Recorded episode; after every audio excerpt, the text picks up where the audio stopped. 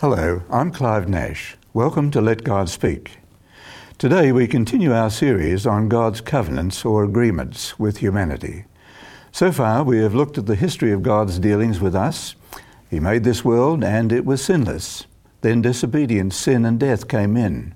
But God began to disclose His plan for redemption and restoration. He did this to Adam and Eve, to Noah, and to Moses. Today we will move forward in time to Abram and see more of God's love revealed. I invite you to open your Bibles with us.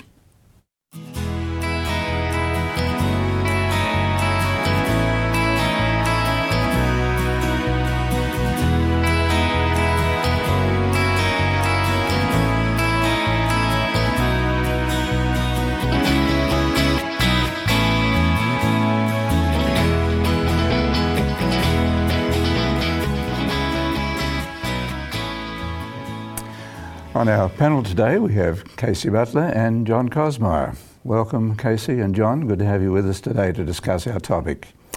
Before we begin, let us uh, share a word of prayer.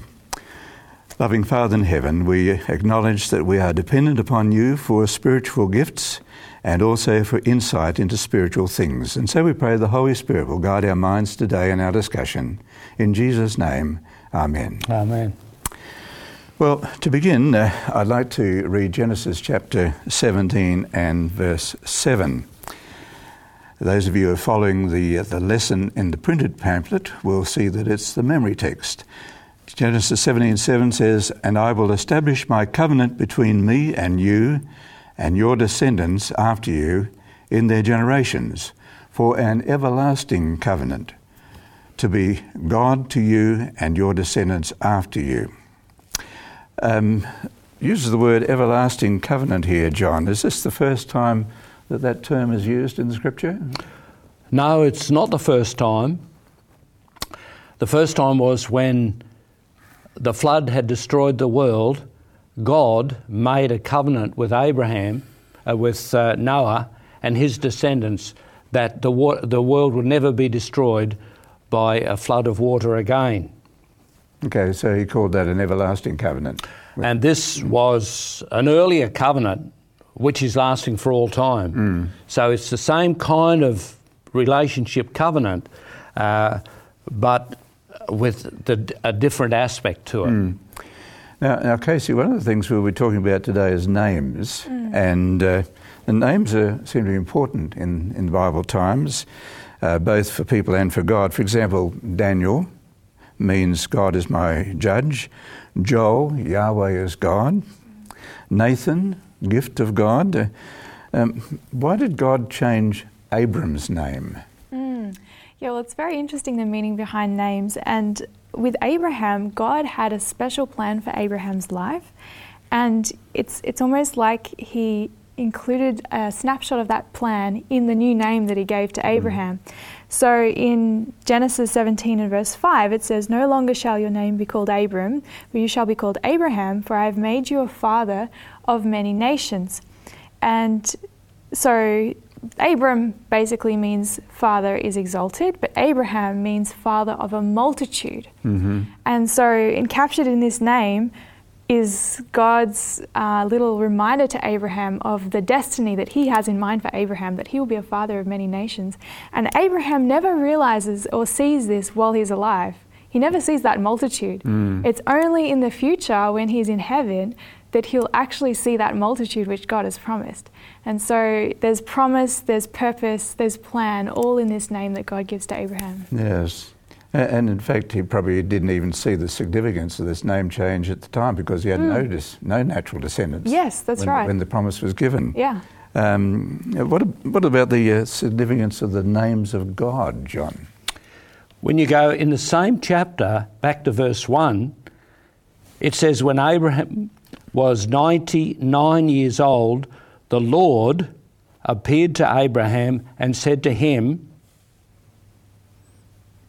You notice the word Lord we've just Mhm, read. yeah. And then he said, That was one of the names of God. Mhm. But then he says, I'm Almighty God.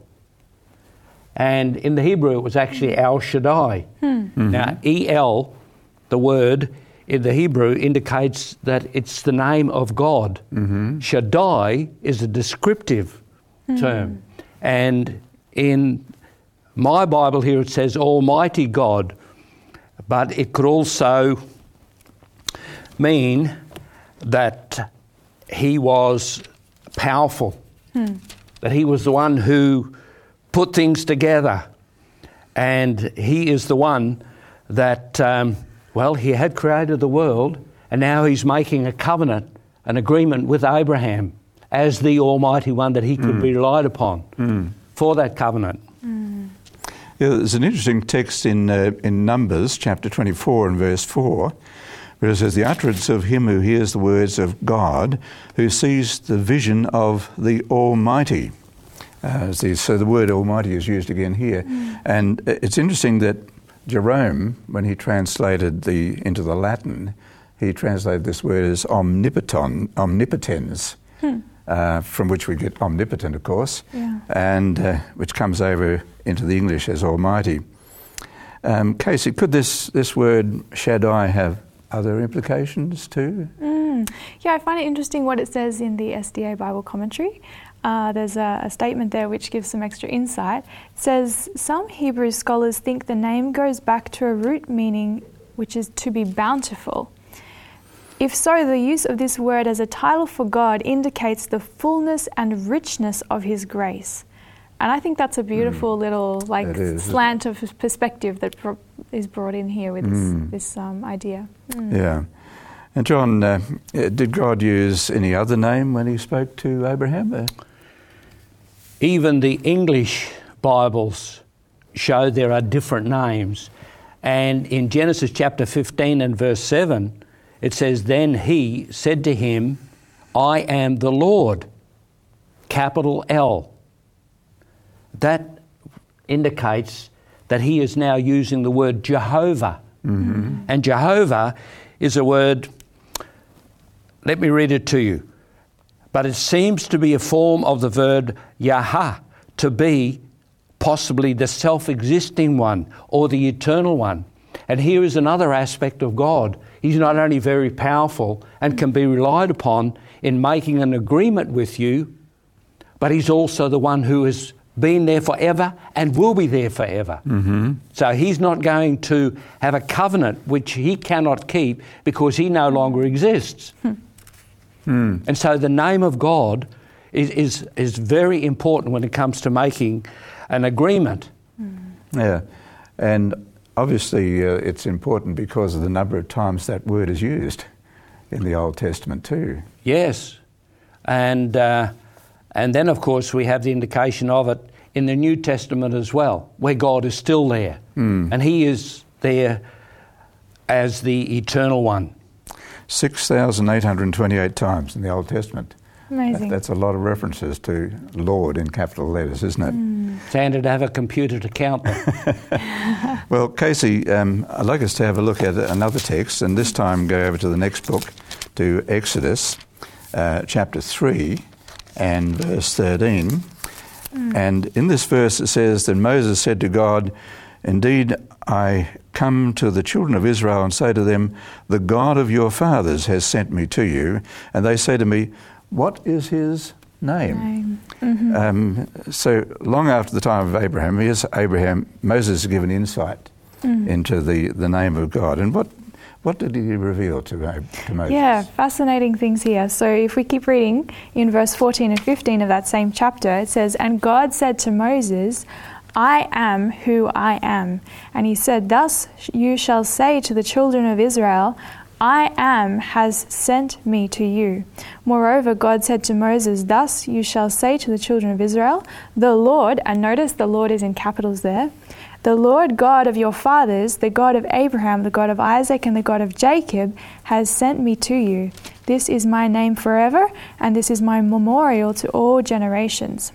So, where it says here, God is saying, I am who I am, um, He's a making a statement of His, his self existence, that He is always in the present, He's in the past, He's in the future, He's always there, Yes. eternally. Mm. Yeah, it's it's difficult for us as human beings to comprehend, isn't it? It you know, that God has There's never have been a time when he has not existed, mm. and there never will be a time when he won't exist. Mm. Uh, it's just beyond our, because we're so bound, you know, by our 70 years or 80 years or whatever length of time we live. Yeah. Yeah. Um, so, John, is this Yahweh, Lord, is, is that his personal name, God's personal name? It is God's personal name, and He uses changes of names to indicate what is happening.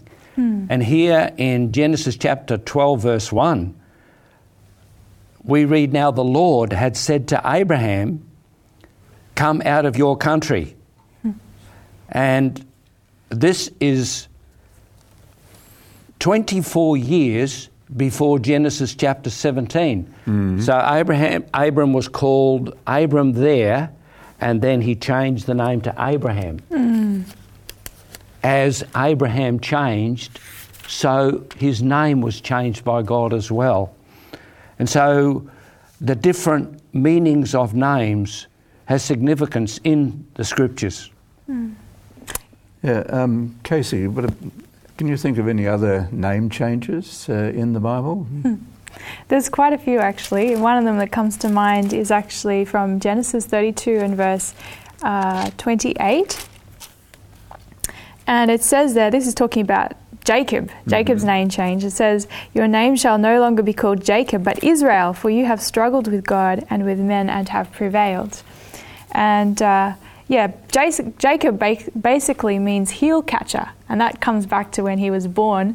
Uh, he was a twin, and as he was being born, he grabbed onto his twin's heel. So, heel catcher. but um, it also has another meaning of deceiver. Um, and when Jacob, in the course of his life, went through a whole lot of experiences that brought about a character change. God acknowledged that character change in him by giving him a new name to represent that. And his new name, Israel, means that um, either God fights or God rules, or as it says here, that uh, Israel had struggled with God and with men and had prevailed. So it's, it's symbolizing the victory he had gained in his life, which is a powerful memory for him Hmm. to have a name change that constantly reminds him of that experience. Mm. Hmm. Any other uh, name changes you can think of, John? No? Yes. I think of Joseph. Hmm. Now, Joseph, in Genesis chapter 41 and verse 45, Pharaoh called Joseph's name Zaphna Paneah. I'm glad my name is just plain straight John. but this is a double name, and it's also interesting to find out what it means, Means, in mm-hmm. our language. It means he who is called, and then the second part is he is alive. Hmm. And it wasn't until 14 years later that Pharaoh actually had given Joseph a prophetic name. Hmm. That Joseph had been called into Egypt hmm. From where he was living in Canaan to save the Egyptians as well as his own father. Mm. Mm. And so when you start looking in the Bible and see how God uses names, it becomes a very interesting and very significant study. Mm. So it's not only God's name, but also the, the names of Abraham and now Joseph.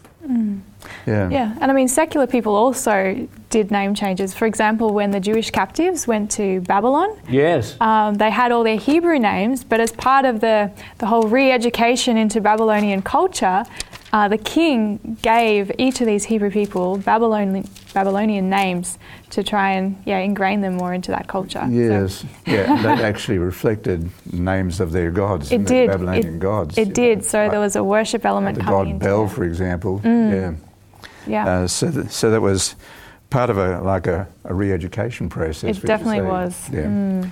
Um, I'd like to go back to the, to the Abram story again, and Genesis um, 17, and uh, I'll just read again verse 6, uh, read verse 6, and then we'll read verse 7 again.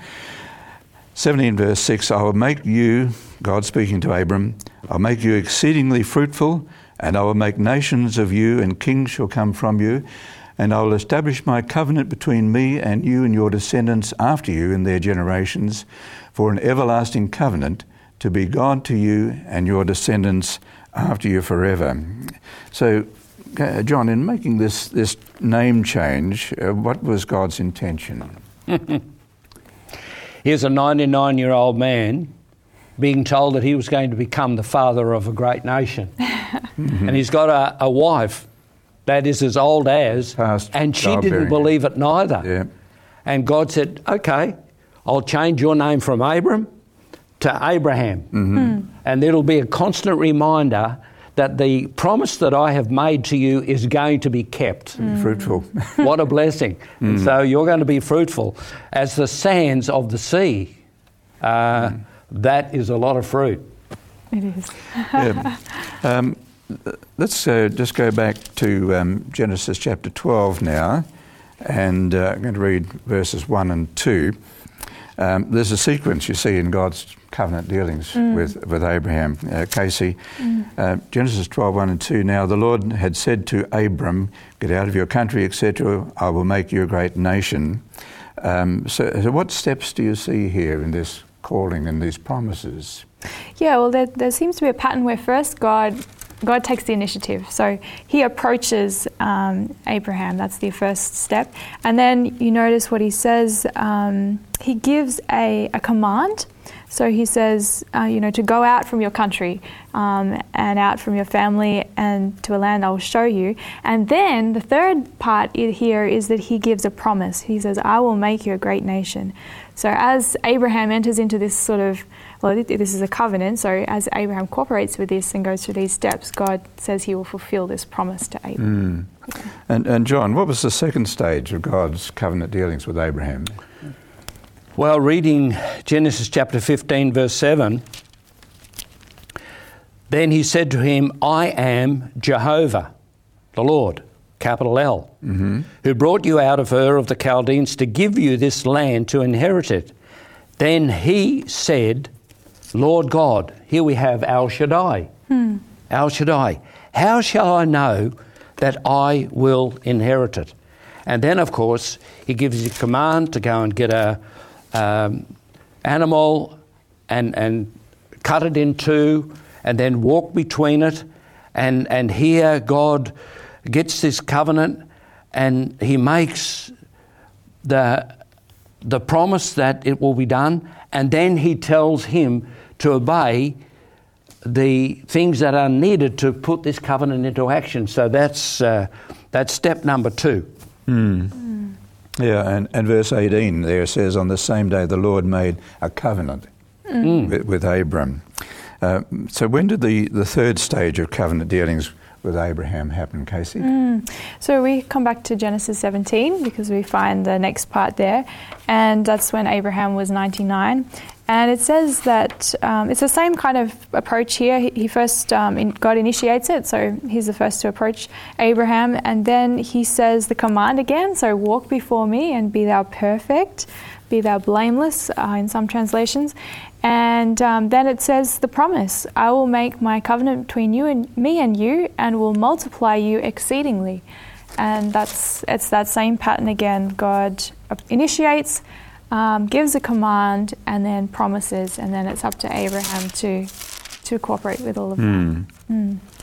Now, John, the, the Bible reminds us that that God is not willing that anyone should perish, and I'm thinking, you know, that text in 2 Peter 3 9, that we should all come to repentance. And, and that was God's intention through Abraham. Is he an example for us today?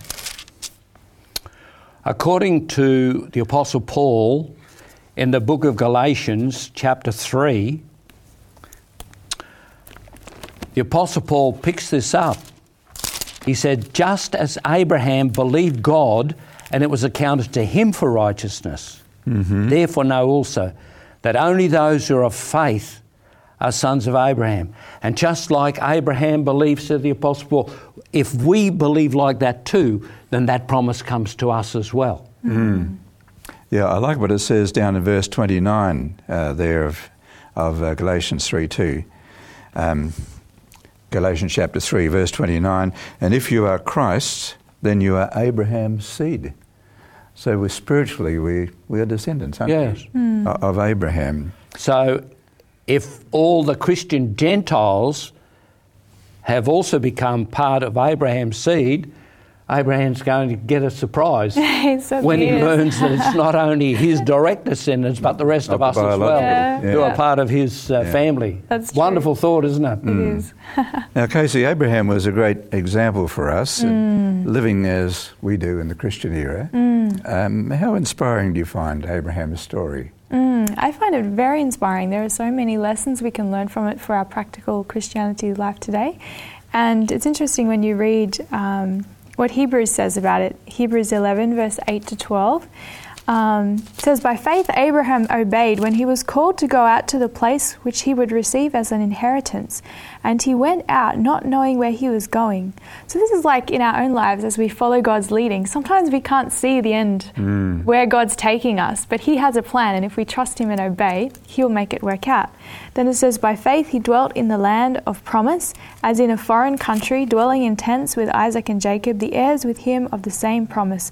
For he waited for the city which has foundations, whose builder and maker is God.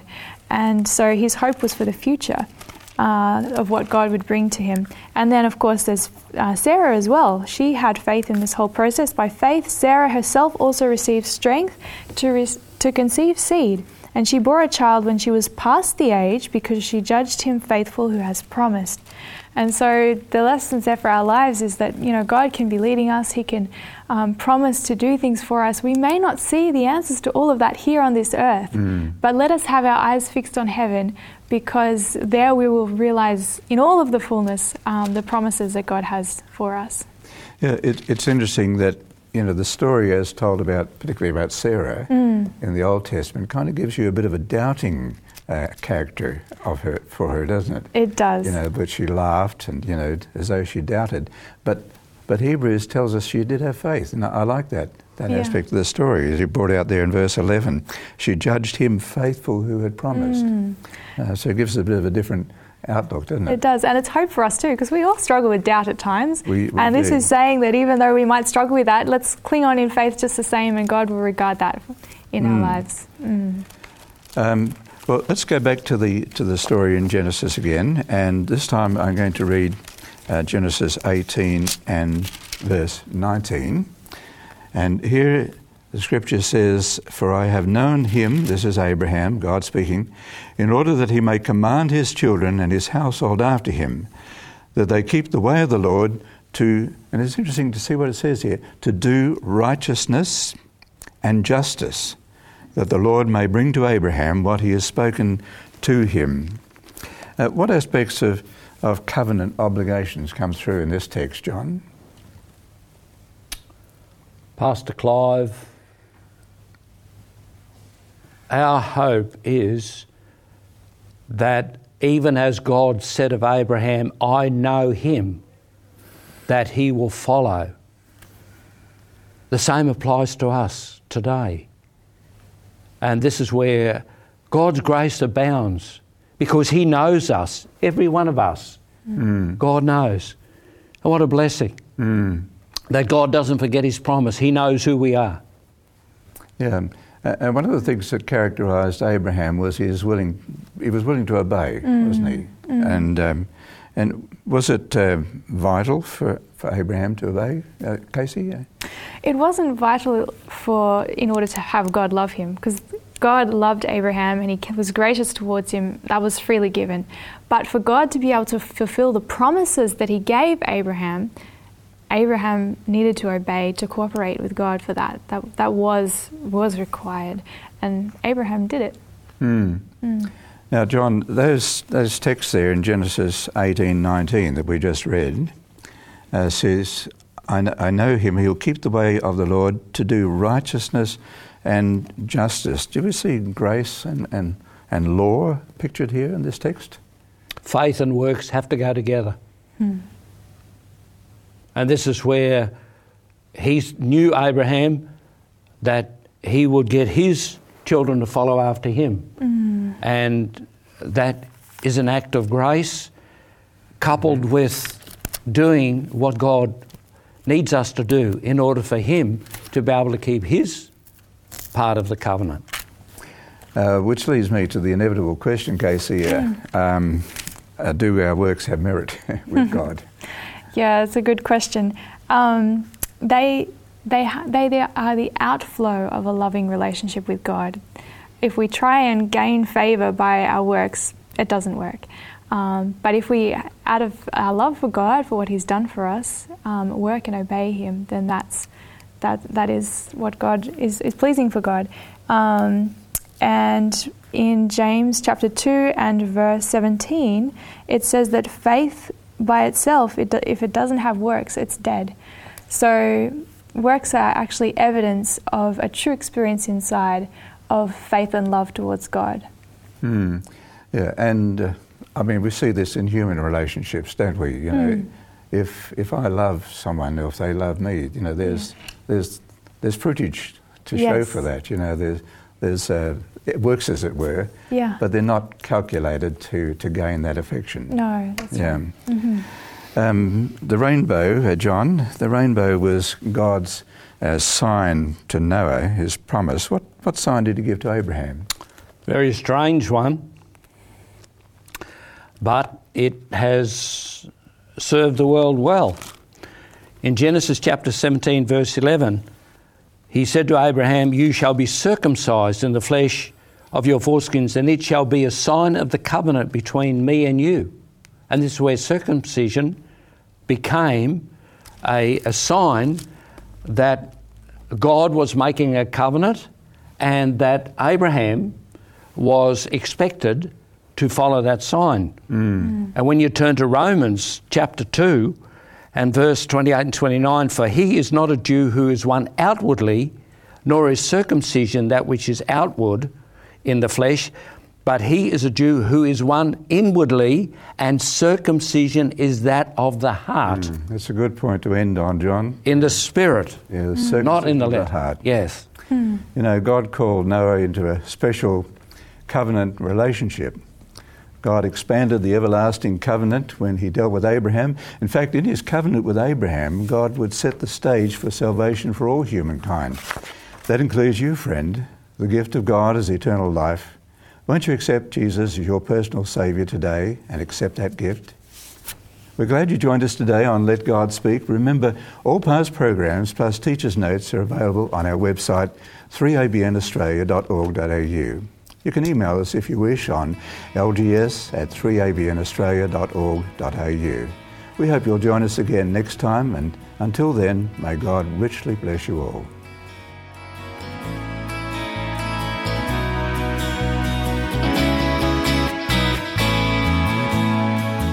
You have been listening to Let God Speak, a production of 3ABN Australia Television.